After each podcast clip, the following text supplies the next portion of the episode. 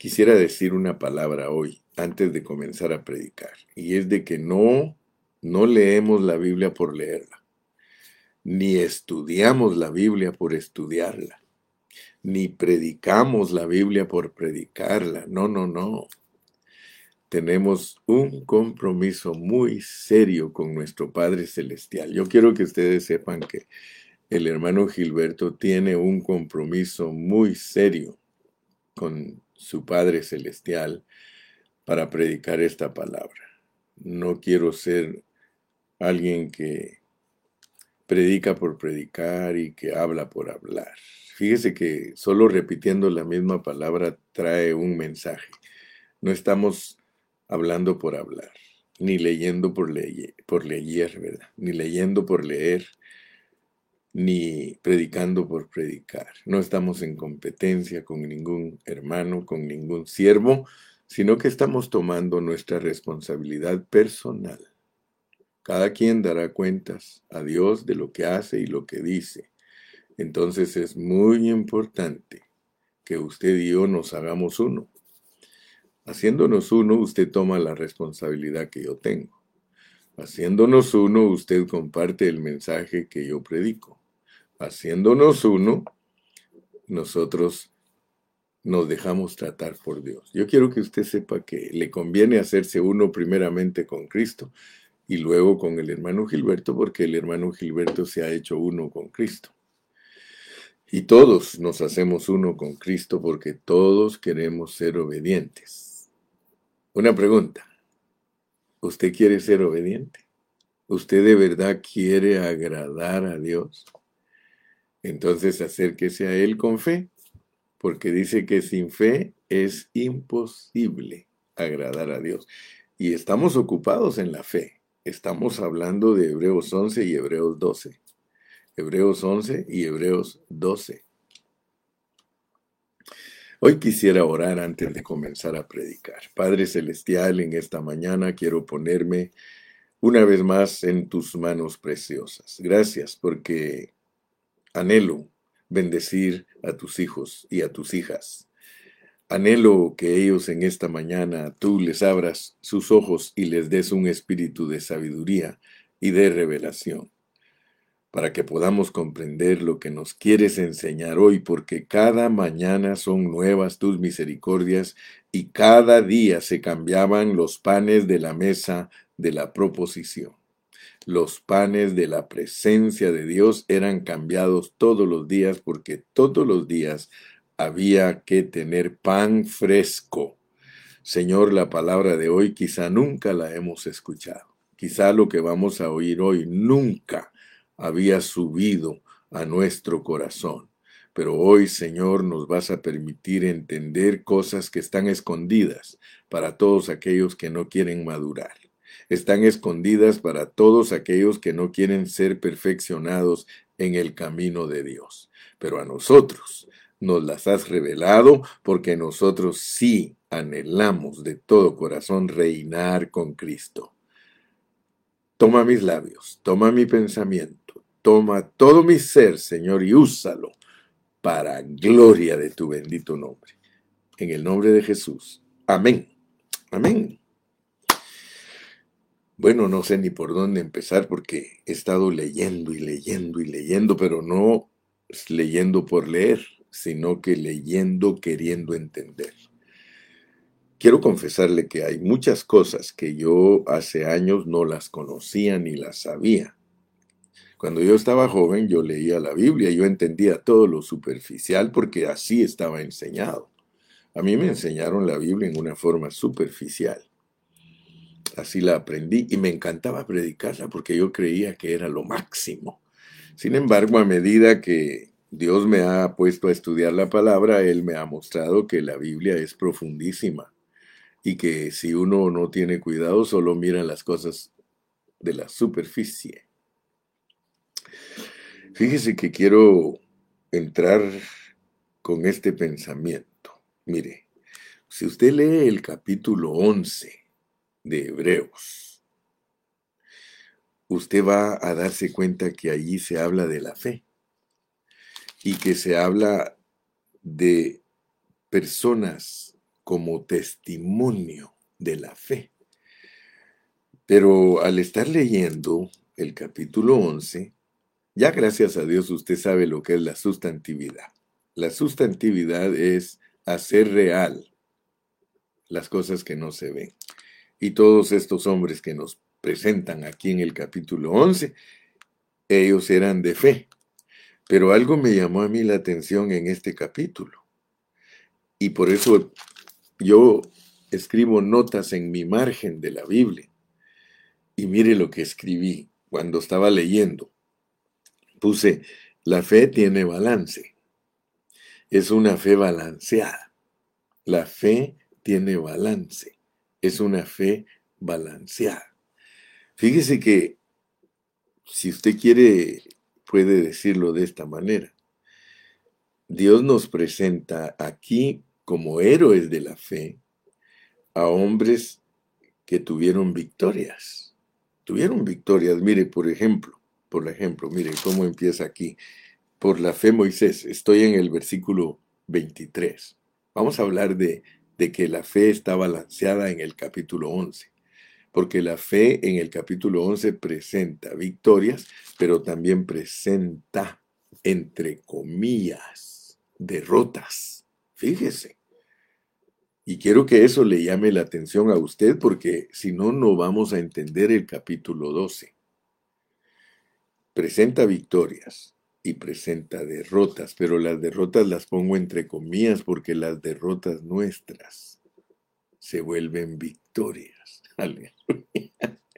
Fíjese, por la fe Moisés cuando nació fue escondido por sus padres por tres meses, porque le vieron niño hermoso, y no temieron el decreto del rey. Por la fe Moisés hecho ya grande, él rehusó llamarse de hijo de la hija de Faraón y escogió ser maltratado. Fíjese pues, por favor, por favor, póngame atención.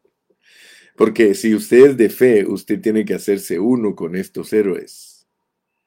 Nosotros no solamente tenemos que estar dispuestos a renunciar de las cosas de este mundo, porque Moisés renunció de las cosas de este mundo. Está bien claro en Hebreos 11 que él rehusó llamarse hijo de la hija de Faraón. Eso significa renunciar a las cosas del mundo como la fama, las riquezas, todo eso. Ya lo hemos hablado anteriormente, pero dice que él escogió ser maltratado. Quiere decir, hermano, entonces, que muchos no tienen el concepto correcto de lo que es la fe. Ya hablamos del concepto, ya hablamos de la etimología, de la definición de la palabra fe. Dijimos que es la sustantivización de las cosas. Pero ahora tenemos que meternos más porque podría ser que nosotros solamente veamos un lado de la palabra y no vemos el otro lado. Y usted sabe que no estoy mintiendo. Usted sabe que la mayoría de los cristianos solo toma las victorias. Aún yo me recuerdo un canto, dice, ¿a qué huele un guerrero? Huele a victoria. Pues yo creo que, hermano, a veces no presentamos muy bien el Evangelio, no lo presentamos como está escrito. Y por eso es de que los hermanos siempre toman solo un lado de la Biblia. El caso es así, que todos los cristianos, 99.9% de los cristianos, solo les gusta la victoria solo les gusta el gozo, solo les gustan los milagros, solo les gustan las maravillas, solo les gusta, hermano, esas son las obras. Pero los caminos de Dios, muchos de nosotros los ignoramos porque no balanceamos la palabra. Fíjate, dice aquí, no el hermano Carrillo, dice la palabra que Moisés escogió los maltratos del pueblo de Dios. Yo te pregunto una cosa, ¿te pareces a Moisés, hermano? ¿Tú ya, eh, ya escogiste los maltratos de la vida de la iglesia? ¿Ya escogiste los maltratos como cristiano?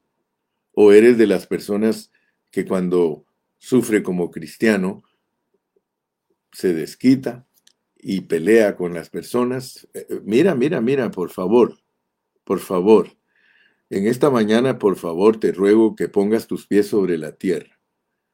Está bien que entendamos los secretos de Dios y que busquemos la revelación divina, pero mientras no pongas los pies sobre la tierra, es decir, que, que no vivas lo que estamos hablando, entonces de nada nos sirve, no estamos avanzando. Y no estoy enojado. ¿Eh? La razón por la cual Moisés escogió los maltratos del pueblo de Dios que gozar de los deleites temporales del pecado es porque él tuvo por mayores riquezas el vituperio, el vituperio de Cristo. Hoy vamos a hablar, hermano, del vituperio de Cristo. Y para entender bien esto, hermano, tenemos, por eso oré, hermano, por eso oré, porque yo dije, Señor, esto no lo puedo hablar por hablar ni lo puedo predicar por predicar, ni decirlo por decirlo. Esto se tiene que decir con mucha sabiduría.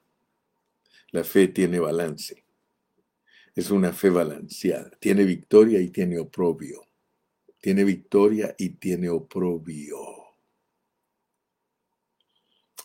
Tiene disfrute. Las victorias son disfrute, hermano.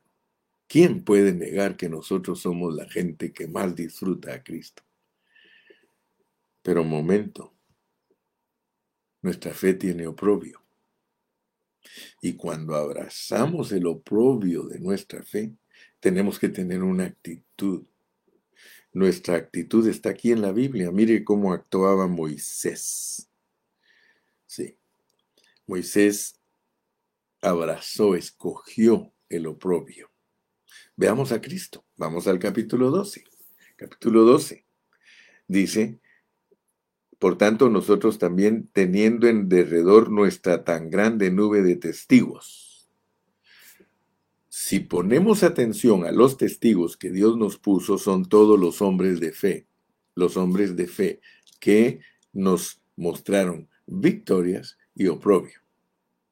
Tú puedes leer todo lo que hicieron los israelitas para salir de Egipto, ellos celebraron la Pascua, ellos eh, eh, pasaron el Mar Rojo y dice que Faraón intentando hacer lo mismo eh, fue ahogado. Eh, ellos caminaron, avanzaron, gritaron alrededor de los muros de Jericó y se cayeron. Todas esas son victorias, hermano. Por la fe, Raab la ramera no pereció juntamente con los desobedientes, se cayó todo el muro, menos la parte donde vivía Raab. Esas son victorias, hermano. ¿Y qué más digo? Dice porque el tiempo me faltaría.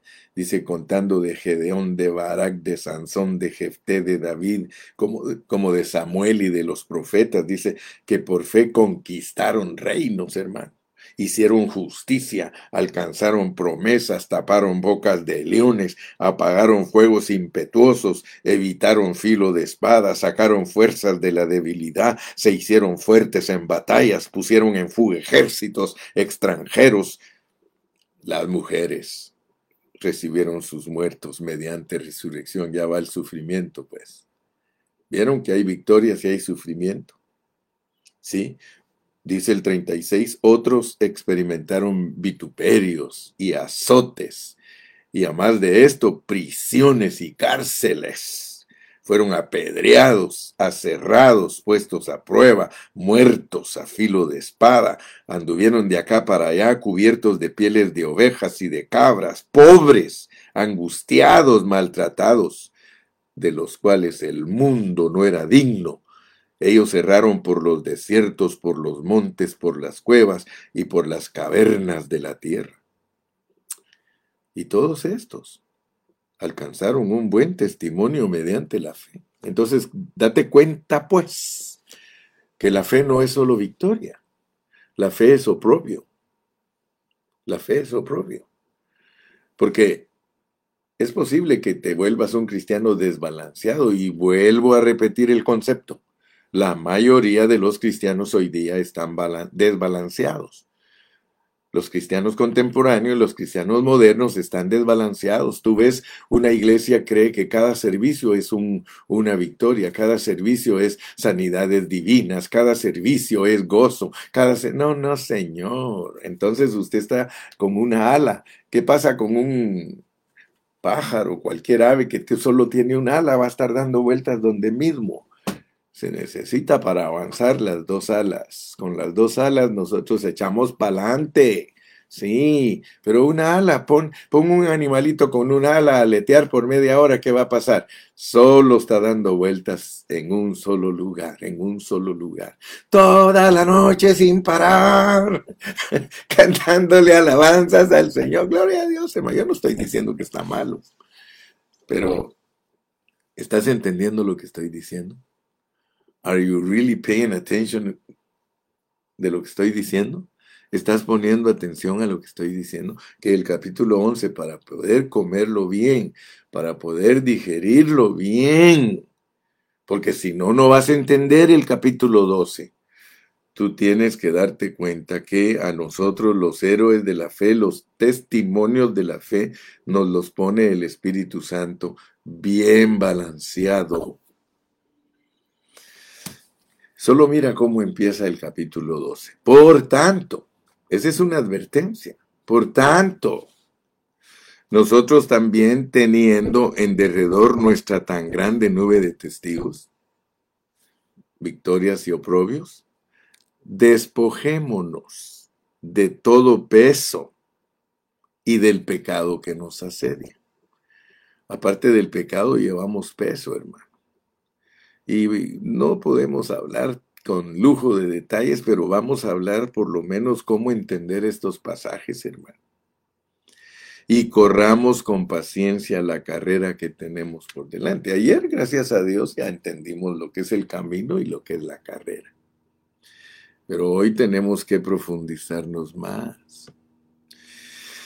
Puestos los ojos en el galardón, porque el galardón es Jesús. Puestos los ojos en Jesús, el autor y consumador de la fe. Y ahora te va a hablar de las victorias y las, entre comillas, derrotas y oprobio. Mira que en el Señor Jesucristo está bien marcado lo que yo estoy eh, predicando. Dice, puesto los ojos en el, en el galardón en Jesús, el autor y consumador de la fe, el cual por el gozo, ahí está en su victoria. Por eso para Cristo la cruz es una victoria. Pero es oprobio puesto delante de él, sufrió la cruz. La cruz es oprobio, menospreciando el oprobio. O sea que el cristiano que entiende su fe balanceada sabe que todo lo que Dios le permite en esta vida es para gozo y menosprecio. Para gozo y menosprecio pero no tanto el menosprecio en sí mismo, sino nosotros menospreciando el oprobio. El oprobio es menosprecio para nosotros. Y por eso si no tenemos cuidado y no lo explicamos bien, puede ser que nosotros tampoco entendamos lo que Dios nos quiere mostrar.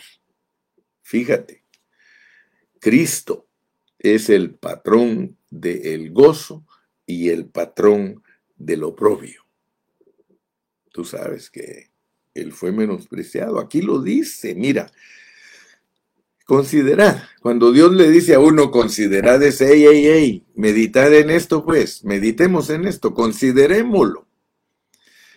Él sufrió la contradicción de los pecadores contra sí mismo. Dice, considerad a aquel que sufrió tal contradicción de pecadores contra sí mismo para que nosotros nos animemos. O sea que nosotros no nos tenemos que cansar. No, desmayemos, hermano. ¿Eres de fe? ¿Somos de fe? Tenemos victoria y oprobio. El oprobio, menospreciarlo, quiere decir que no nos debe de preocupar. Si tú sufres por ser cristiano, si tú sufres por ser un hijo de Dios, si tú sufres porque hablas la palabra de Dios, si tú sufres por ser un creyente, menosprecia eso. No lo tomes tan en serio. no lo tomes tan en serio al grado que te llegue a desanimar. Mira, no, no, aquí es para animarnos. El sufrimiento como cristianos no debe desanimar. Mire, a mí me da tristeza Porque muchos hermanos dicen, hermano, estoy desanimado. ¿Y por qué estás desanimado? Los hermanos no me hablan. Dios mío, Señor Jesús, ¿hasta cuándo, hermano? ¿Hasta cuándo vas a entender la vida cristiana? ¿Hasta cuándo? Yo creo que hasta que Dios te revele que los que somos de fe tenemos victoria y somos menospreciados. Hace poquito leía en el Facebook de una hermanita que tan preciosa es, tan linda. Otro tiempo ha estado testificando que Dios es bueno, que Cristo es maravilloso, y de repente viene a quejarse al Facebook a decir que los hermanos en la iglesia que no la visitan, que no le hablan, que, que la, la ignoran. Bueno, entonces hermana, no has entendido lo que es el Evangelio, hermano. Entonces no has entendido lo que es la fe. Y puede ser que tú en esta mañana tampoco lo has entendido y Dios quiere exhortarte en esta mañana para que lo entiendas. Debes de entender el Evangelio, hermano. El Evangelio no es cualquier cosa. Hermano, el Evangelio es algo preciosísimo. Algo preciosísimo. Mire, me gusta lo que puso Carlos Humberto de la Torre Salvador. Amén. Es a través de muchas tribulaciones que heredaremos el reino. Sí, hermano, aquí hasta lo tengo apuntado. Hermano Carlos, gracias porque es Hechos 14, 20 al 22 y voy a hablar de eso. O sea que andamos por ahí tocando, pero que no sea solamente tocando los puntos sin entenderlos. Tenemos que tocar los puntos y entenderlos, hermano, y ser saturados, saturados. Porque fíjate que está bien precioso lo que Dios nos está revelando, porque yo hoy te, quería hablar de, del tabernáculo, hablarte más, pero mañana, el viernes seguimos. Pero quería hablarte pues de ese tabernáculo y la forma en que Dios nos ha puesto a caminar esos pasos para llegar hasta la presencia de Dios, que es la santidad de Dios. Porque el contexto, mira cómo dice, el contexto habla aquí de la disciplina, porque la disciplina es para participar de su santidad, para participar de su vida. Aleluya. Gracias, hermano Carlos. Ya se me fue adelante. Pero regresemos, regresemos. Ahí te alcanzamos, Carlos. Dice, considerad a aquel que sufrió tal contradicción de pecadores contra sí mismo para que vuestro ánimo no se canse hasta desmayar, porque aún no habéis resistido hasta la sangre combatiendo contra el pecado. O sea que a, nosotros todavía no nos han pegado, no nos han dado bofetadas, no nos han tal vez mm, acuchillado. Algunos sí, hermano. Hay hermanos que ya han experimentado esto. Y fíjate pues, Fíjate el, asunto por el cual es importantísimo entender el balance de la fe, porque el balance de la fe corresponde a los hijos de Dios. El balance de la fe es, fíjate, las victorias son el disfrute de Cristo y el vituperio es nuestra disciplina. ¿Lees? Tú puedes leer el capítulo 12 y aquí dice, Hijo mío, no menosprecies la disciplina del Señor. Tú te vas a quedar asustado, hermano, de lo que es verdaderamente la fe y vas a empezar a vivir como un cristiano balanceado. Me recuerdo de Juanito, Juan Salvador, el hermano de allá de Washington, cuando sus hijitos estaban pequeñitos, él tuvo cuatitos, su esposa pues tuvo cuatitos y el hermano los cargaba, cargaba las dos sillitas, bajaba con las dos sillitas del carro y decía, hermano Carrillo se me acercaba, yo soy el cristiano más balanceado de todo el mundo. pues hoy quiero que se te grabe, porque así como se habla de una alimentación balanceada, de una vida de carácter balanceado, yo quiero hablarte de una vida de fe balanceada porque si no, no vas a entender lo que Dios te quiere hablar. Dios te quiere hablar algo a ti, mi hermano, como ya me lo habló a mí, porque yo ahora estoy predicando lo que Dios ya me habló. Dios quiere que seas un cristiano balanceado. En esta mañana vamos a ponerle título al mensaje El cristiano de fe balanceada. Aún no habéis resistido hasta la sangre combatiendo contra el pecado. Fíjate que Cristo murió porque combatió contra el pecado. Y nosotros tenemos problemas de combatir contra el pecado. Porque de la única manera que nosotros vamos a combatir contra el pecado es abrazando, abrazando la fe balanceada. Muchos no entienden, hermano. Muchos no entienden lo que el hermano Carrillo está predicando, pero de acuerdo al contexto puro de esta palabra, es ser disciplinados. Quizá tú nunca has oído esa predicación, que Dios tiene gente disciplinada porque los recibió como hijos. Y vamos a entender ¿Qué significa que Dios disciplina, hermano?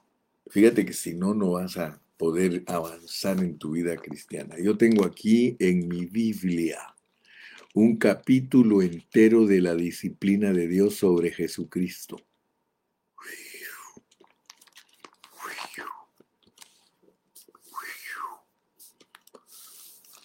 ¿Sabías tú que el escritor de Hebreos nos está diciendo que consideremos a aquel que, con, aquel que sufrió tal contradicción de pecadores contra sí mismos? Contra sí mismo para que nuestro ánimo no se canse. Hermano, Cristo, el Hijo de Dios, Cristo, Dios encarnado, fue disciplinado. Fue disciplinado. Así que como dicen en Guatemala, ¿qué corona tienes tú de no ser disciplinado? Pero si te das cuenta, los cristianos no entienden la disciplina y se quedan como bastardos. El escritor de Hebreos dice que Él es el Padre de los espíritus. Así que nosotros, debido a que somos espíritus, porque somos espíritus encarnados, debido a que somos espíritus. Fíjate pues, corresponde a nuestra parte espíritu. Tenemos que ser disciplinados en nuestras almas, porque el que ama su alma la perderá, pero el que la pierde por causa de mí la hallará. Dice Isaías 53, para que entiendas que Dios mismo se disciplinó para vivir en esta tierra. Si no, tú te vas a perder, hermano. Créeme, Créeme que la mayoría de cristianos se van a perder por no aceptar la disciplina. Todo tu sufrimiento, especialmente lo propio por ser un hijo de Dios, hermano, eso es tu disciplina. Y si no aceptas la disciplina, perdóname, pero te quedas bastardo. ¿Quién ha creído en nuestro anuncio? ¿Quién va a creer esto, hermano? Porque esto va en contra de la razón. Esto va en contra de la razón humana. Esto va en contra de tu eh, discernimiento humano. Esto solo lo puedes discernir en tu espíritu. ¿Quién ha creído a nuestro anuncio? Por eso dice, ¿quién va a creer que Dios se castigó a sí mismo? Y sobre quién se ha manifestado el brazo de Jehová, subirá cual renuevo delante de él y como raíz de tierra seca. Quiero que sepas, Dios nació en esta tierra como una vine, como una como una higuera, como una, sí, como una, no, perdón, no una higuera, una wine, vine es eh, una vid, una vid seca.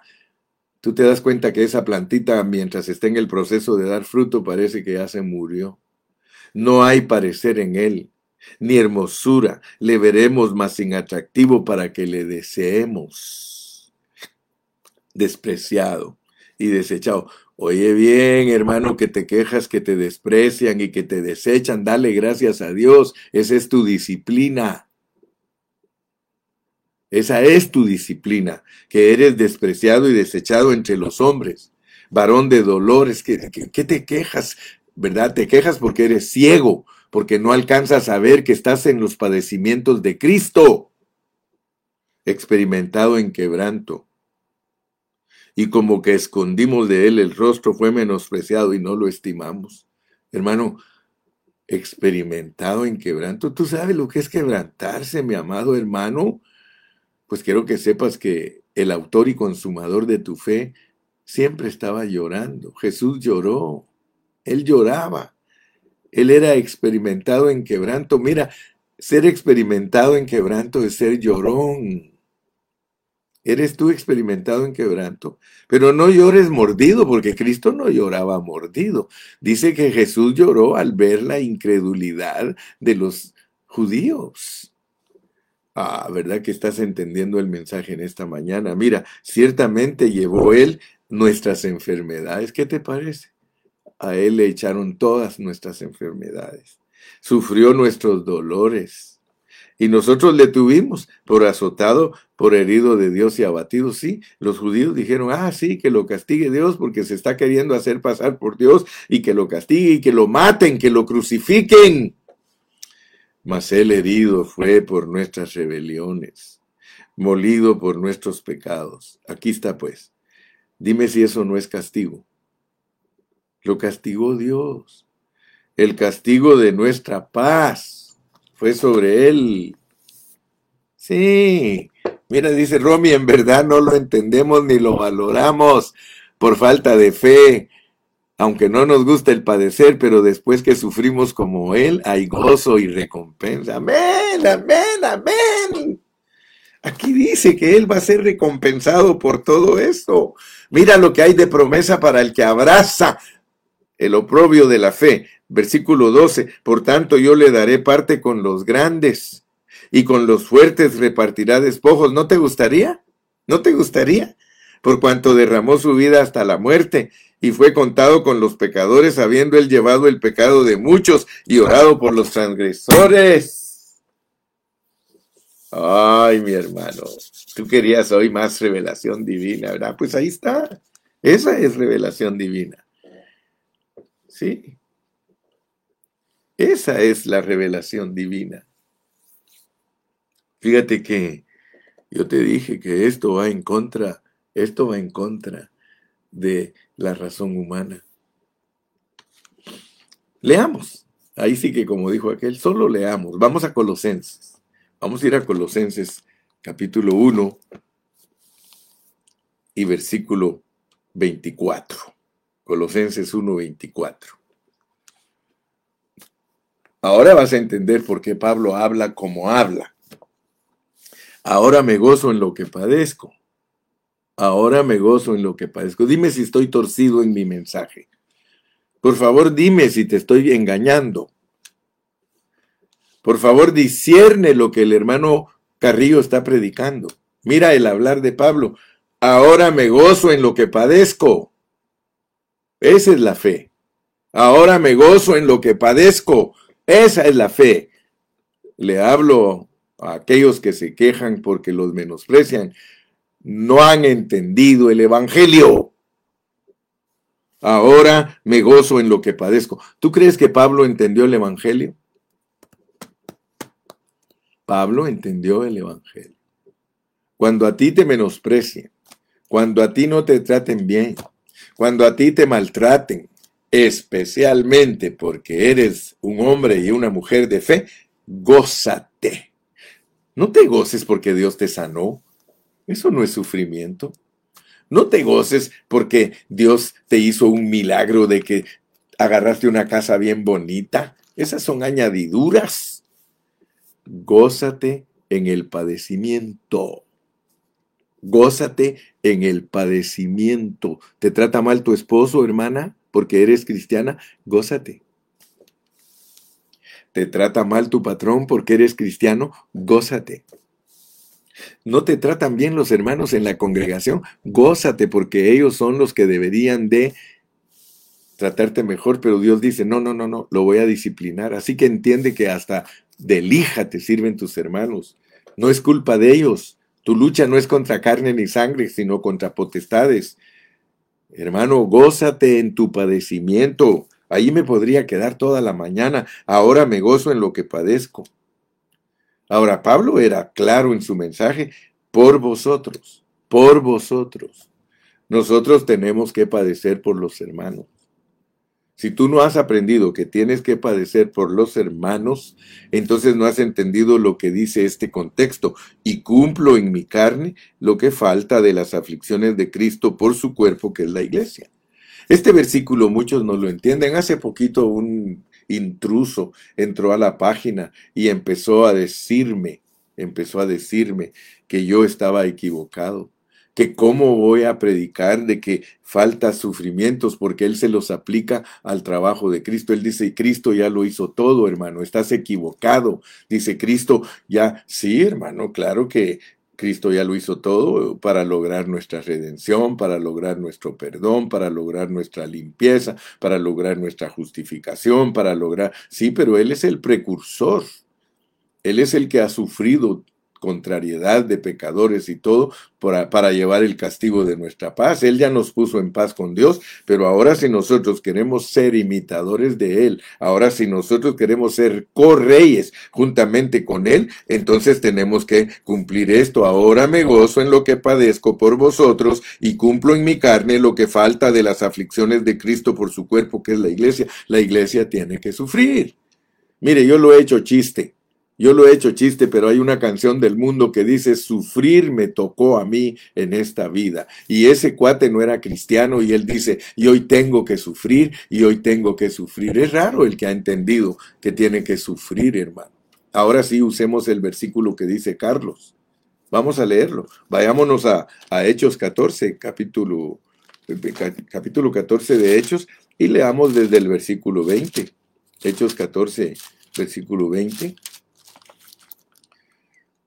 Hechos 14, 20 al 22 dice,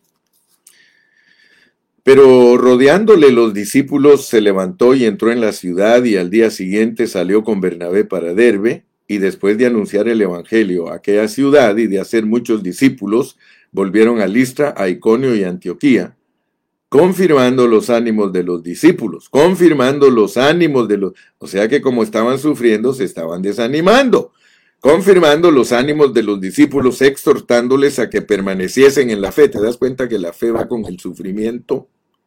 Y diciéndoles, es necesario que a través de muchas tribulaciones entremos en el reino de Dios.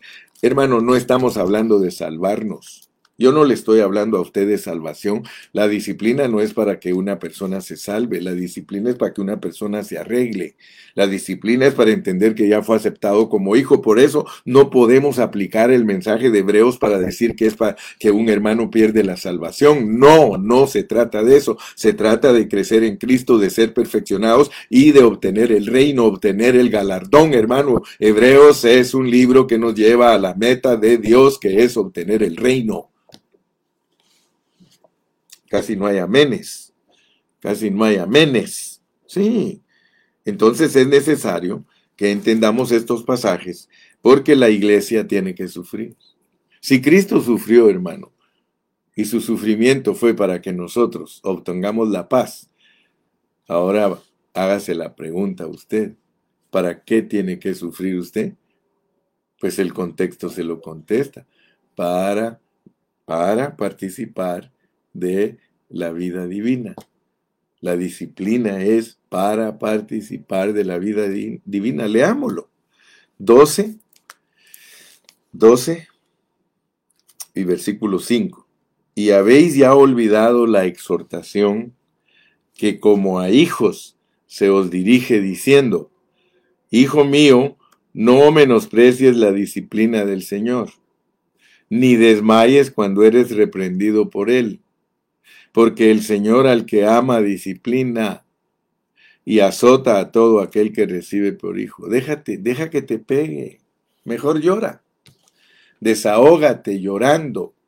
Ay, hermano, quisiera hasta decir el nombre del hermano que siempre se queja, que no ha entendido, pero no lo voy a decir porque no quiero avergonzar a nadie. Pero escucha bien, mi amado hermano. Cada vez que te has quejado, has despreciado la disciplina de Dios. ¿Cómo vas a ser correy con Cristo? No calificas. Pero ahora que estás ya, aleluya, ya te vi, ya te vi, que ahora estás experimentando una nueva dimensión ya no le vas a echar la culpa al pastor, ni al, ni al anciano, ni al diácono, ni a la diaconisa, ni a tu tío, ni a tu tía, ni, a, ni, al, ni al landlord. No, ahora vas a decir, uff, ahora estoy entendiendo que soy disciplinado porque soy hijo. Descubre pues que eres hijo y que te quiere Dios madurar. Dice el 7 Si soportáis la disciplina, Dios os trata como a hijos. Porque ¿qué hijo es aquel a quien el Padre no disciplina? Y fíjate que hasta nos dice, dice que nosotros venerábamos a los padres terrenales que nos disciplinaban para cosas terrenales. ¿Por qué no obedecemos mucho mejor al Padre de los Espíritus y viviremos? Mira, dice Romy, yo me quejaba y renegaba, pero Dios me ha mostrado el galardón. Fíjate que nuestros padres terrenales, dice el contexto, que nos disciplinaban como a ellos les parecía, y dice que era provechoso para nosotros porque nosotros nos portábamos bien, pero este que nos disciplina hoy es para participar de su santidad. La disciplina de Dios es para participar de su santidad. Ahí quisiera dejar el pensamiento hoy para empezar mañana a hablar o el viernes lo que es la santidad. Porque sin santidad nadie verá al Señor. Fíjate que esto es maravilloso, hermano, esto es lindísimo. Pero leamos otro versículo, segunda de Timoteo 2. Segunda de Timoteo 2, versículos 12 al 14. Segunda de Timoteo, segunda de Timoteo capítulo 2. Segunda de Timoteo 2 y versículos 12 al 14. Dice, si sufrimos, si sufrimos, también reinaremos con él.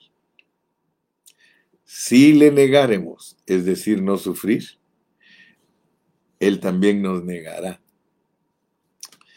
Si fuéramos infieles, él permanece fiel. Él no puede negarse a sí mismo. Te dije que estos versículos nos están ayudando a entender lo que Dios quiere para nosotros. Segunda de Timoteo 2 y el principal de los versículos para lo que estamos hablando es, si sufrimos, también reinaremos con Él. Si le negaremos, Él también nos negará, pero el contexto dice, palabra fiel es esta, si somos muertos con Él, también viviremos con Él. Entonces el sufrimiento, entonces el sufrimiento el sufrimiento es estar crucificados. La parte que nosotros nos toca es crucificarnos. Vienen las pruebas, las luchas, las dificultades, el sufrimiento. Crucificadito, hermano. Estás muerto. No le hagas caso a eso. No le hagas caso. No le hagas caso. Gózate. Bienvenida, dile. Sufrimiento, bienvenido. ¿Tú crees que Cristo no le dijo a la cruz, bienvenida? Mi gozo va a ser salvar a todos los pecadores. Hermano, si Cristo al ir a la cruz salvaba a todos los pecadores, al, estar tú crucificado, ¿a quién crees que salvas? ¿A quién crees que salvas, hermano? Yo te hago esa pregunta. A ver quién me contesta.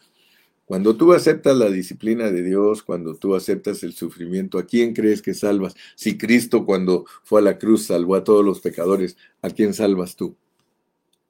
¿A quién salvas? Contéstame, voy a dar unos dos minutitos para que alguien me conteste.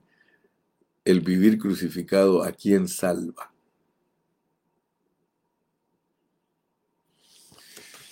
El vivir crucificados, ¿a quién salva? Ninguno se atreve a comentar o será que la computadora está muy atrasada. Dice la hermana Sara que ella salva a su familia.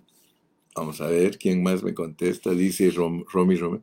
El indicio muy amable es todo este asunto. Aleluya. Ahí está Leonardo Zárate, ya dijo, cuando yo sufro, salvo mi alma. Sí, salvo mi alma. El que ama su alma, le da todos sus deleites y no quiere sufrir, pero sufre, está crucificado con Cristo, salva su alma. Bueno, yo creo que le vamos a hacer caso también a mi hermana Sara. Salvamos a todos, hombre. Sí, salvamos a nuestros hijos, salvamos a nuestra alma, salvamos a todos, hermano. Sí, pero no los salvamos de que reciban el perdón de sus pecados, sino que los salvamos del sufrimiento. Los salvamos, sí. Y ganamos nuestra... La, la palabra correcta es ganar nuestras almas. Ese es el punto central, ganar nuestras almas, salvar nuestras almas. Por eso Pablo dice, por causa de ti somos muertos todo el tiempo. Estamos negando nuestra alma a nuestro placer y satisfacción y te la damos a ti, Señor Jesucristo, y el que ama su alma la perderá, pero el que la pierde por causa de mí la hallará. Gloria a Dios. Dice Alejandra, cuando sufrimos, salvamos el alma y damos testimonio a nuestros hermanos. Amén. Amén. Está bonito. Yo sé que ustedes son muy buenos. Moisés Luna, apareciste, Moy. Aleluya. Moy, por favor, salúdame a Gadiel y dile que yo no sé qué pasa, pero no puedo comunicarme con él. Le dije que me escribiera por texto porque no he podido, no sé cómo entrar a su línea. Y parece que él tiene problemas también en contactarme a mí, pero dile que les amo a todos en Cristo Jesús. Así que estamos hoy muy gozosos, estamos contentos, el Señor se ha glorificado. El Señor, yo, yo creo, hermano, que Dios nos bendijo en esta mañana. No se te olvide tu fe balanceada, hermano, tu fe balanceada. Tu fe balanceada te va a traer mucha paz a tu corazón porque entonces vas a entender que todos los que te oprimen, todos los que te odian, todos los que no te quieren, dale gracias a Dios por ellos, porque sin ellos Dios no te perfeccionaría a ti. La fe, hermano, es balanceada, la fe tiene victoria y la fe tiene oprobio, la fe tiene sufrimientos, pero tú tienes que menospreciar todo eso por causa de la cruz. Menosprecialo. La cruz tiene que ser tu gozo, como lo fue para Cristo. Dios te bendiga, mi hermano, Dios te guarde. Nos quedan dos minutos, un minuto y medio para despedirnos. Pon tu texto ahí, ponte, hermano. Esto se llama interactuar. Yo quiero interactuar contigo por texto. Dime algo, dime sí, hermano Carrillo, gracias. Usted eh, me bendijo hoy, Dios me habló a través de usted. Sí, no hay gozo más grande para mí saber que Dios les está hablando. Porque Él me habla a mí quiero que sepas que cuando yo me presento delante de ti, ya Dios me habló a mí y ya reprendió mi ser, ya me explicó cómo funciona el asunto y yo ya vengo y solo te lo explico. Dice, gracias por bendecirnos, gracias por que la fe es balanceada y toda la Biblia tiene un balance, un sí y un no. Gracias, hermana Ale. Así me gusta, hermana. Usted es nuestra maestra también de Biblia. Que Dios la bendiga. Usted ha abrazado el ministerio, Dios le da cobertura porque algunos dicen, no, la mujer no puede enseñar. ¿Quién dice que no? La mujer enseña bajo cobertura porque enseña lo mismo que enseña el ministerio. Ella está cubierta por el ministerio. Gracias al Señor por esta palabra de bendición. El Señor lo siga usando, Pastor Carrillo. Gracias, Lalito. Moy dice, gracias por la palabra, pastor. De nada, Moy, siempre te recuerdo, te quiero mucho, Moisésito. Seguimos en Cristo, cómprese. Yo sé que has estado calladito, pero ya con solo que aparezcas por aquí, ya me alivianaste. Ya sentí el gozo de nuevo. Sí, anoche tuve un sueño bien bonito que estaba comiendo en una mesita y me estaba atendiendo mi hermana Rosy y ahí estaba Pablito enfrente de mí también. Estábamos toda mi, toda la noche soñé, diles, diles Moy, que toda la noche tuve un sueño con tu mami y con Pablito y ellos me estaban atendiendo en una mesita, tu, tu mami me dio de comer, significa que tu mami Dios la usa para dar de comer y lo, la usa en lo, en lo físico, yo sé que ella es cocinera y le gusta dar de comer a la gente, pero más que todo la usa Dios dando el alimento espiritual y también a Pablo, porque en, en el sueño así estuve, toda la noche anduve manejando por Izmiquilpan, yo no sé si en el cuerpo o en el espíritu, pero la cosa es que yo anduve en Izmiquilpan toda la noche. Dios los bendiga a todos. Gracias a Dios por la palabra de vida impartida por nuestro hermano Carrillo y los hermanos del ministerio. Dios les bendiga dando de su gracia. Sí, Dios les siga dando de su gracia. Ana González dice, wow, nuestro sufrimiento es necesario para nuestro crecimiento como hijos. Hermosa palabra de descanso a nuestras vidas diarias. Amén. Teresa Carrillo, Dios lo bendiga y lo guarde. Cristi Juárez, amén. Gracias, hermano, por bendecir nuestra vida por medio de usted con la palabra de Dios. Araceli Reyes, gracias doy a Dios por su vida, hermano Pastor Carrillo. El Señor le siga fortaleciendo. Un abrazo, saludos y bendiciones. Amén, mi hermana Cheli. Un abrazo. Un abrazo para Juanito también. José Luis Manso Ábalos dice, bendiciones hermano, es usted un conducto que usa Dios. Saludos, saludos. Amén, amén. Vicky Manjares, saludos a Tultitlán, Cuajimalpa. Dice Romy, me gustan mucho las expresiones de Romy porque él es muy expresivo. Qué lindo, lindo, lindísimo. Dice, wow. Lalo Reyes, hoy en esta noche, visítenos a Tultitlán en sus sueños pasará. Venga, hermano. A ver, ahí vamos a llegar en el, en el espíritu, vamos a llegar. Sí, hay hermanos de Campeche que me han dicho, hermano, usted vino anoche. Nosotros aquí vimos que usted vino en el espíritu. Así que yo me acuerdo de todos. Saludos a los hermanos de Campeche. Muy pronto los estaré sustantivizando. y ahora ya saben lo que eso significa. Muy pronto estaremos sustantivizando en Campeche. Adiós, Leonardo. Gracias, Leonardito. Me dices adiós, Pastor Carrillo. Los amamos hasta las entrañas. ¡Uh! Gracias, mijo. Jonathan Juan, Jonathan, nada de estar desanimado, Jonathan, ¿eh? Ya entendiste el mensaje de hoy, ¿eh? No te puedes desanimar. No has sufrido que te peguen por ser cristiano y te saquen sangre. Y aún si lo hicieran, lo, hicieran, Jonathan, tienes que aprender a recibir el sufrimiento. Que te levante Dios en esta mañana. Levántense todos los que están sufriendo. Levántense en el nombre de Jesús. Capten la, la fe balanceada. Confiesen, tengo una fe balanceada y ya entendí que el sufrimiento es para que yo reine con Cristo. Hasta el viernes, hermana Betty. Janine Ceja dice, saludos hermano José Carrillo, bendiciones para ustedes y mis hermanos. Thank you, thank you. Toñito Rojas, que Dios lo continúe bendiciendo, Toñito, lo amamos y todavía no he tenido el privilegio de estrechar su mano sustantivamente, pero lo haremos muy pronto. Dios me lo bendiga, Dios me lo guarde. Yo creo que todos los hermanos deben hacer el ánimo. Los que puedan ir a Campeche, allá los espera Agustín. Vamos a estar desde el 2 de enero en adelante en Campeche y si Dios quiere hasta en mayo en el seminario de Gileapan. Aleluya. Dios bendiga a todos mis hermanos que tienen armonía con este ministerio, que se identifican con este ministerio. Siempre están ahí, hermano Carrillo. Mire, no compartieron su página, perdónenme que les diga, están emocionados, pero antes de cerrar, 21 shares tenemos, ¿cómo es posible? Si siempre cuando ustedes comparten eso se va hasta 200. Apenas tenemos 21 que compartió y tenemos un montón de gente aquí. Mire, allá ahorita alguien se animó. Anímense, anímense. Antes de cerrar yo el programa, compartan la página. Compártanla para que yo mire que la compartieron. Lalo dice, yo ya compartí.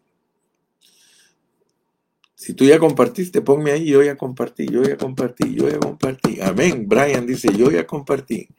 Ya, empezó a subir, ya empezó a subir. Quiere decir que algunos estaban por ahí muy quietecitos, muy calladitos. Hermano, compartir la página es parte del programa. Que me oigan a mí saludarlos a ustedes es parte del programa. O díganme si en la Biblia no está así. Díganme si Pablo no hablaba y luego empezaba a saludar a todos. Díganme si no, es bíblico. Así que yo creo que no hay que quitar los saludos nunca para que vean que estamos en interacción. Aleluya. Dice Anita, yo compartí, hermano, desde el inicio. Sí, yo soy testigo, usted me puso que había compartido. No, pero ya subió, ya subió. Ahorita ya muchos se animaron a compartirlo. Margarita compartió. Muy bien. Pero habían, mire, por lo menos de que, desde que dije que compartieran ya 10, 30, 11, 12, ya van, mire. Yo no puedo porque estoy haciendo mis actividades. Entonces ahí lo haces cuando ya estés sin actividades, ¿ok? Hasta el viernes. Hasta el viernes. Los amo mucho a todos. Los amo. Vamos a despedirnos, con una oración.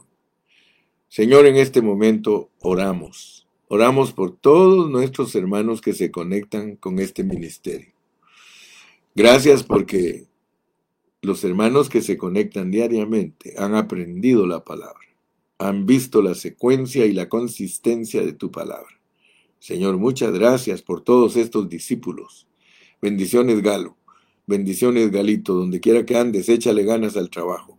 Bendiciones. Señor, dale a todos mis hermanos ese gozo de sufrir. Dales a todos mis hermanos esa fe balanceada, Señor.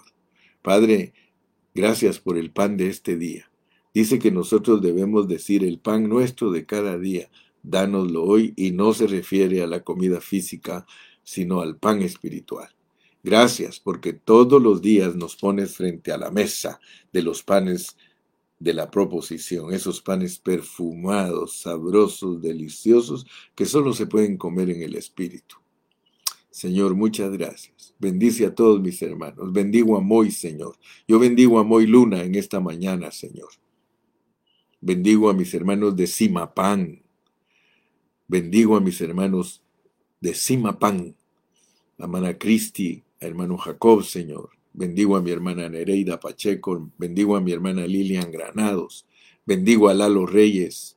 Yo bendigo, Señor, a todos mis hermanos que nos aman, a todos mis hermanos que están dispuestos a recibir este hablar divino, esta palabra de vida, Señor. Gracias. Hasta el viernes, hasta el viernes.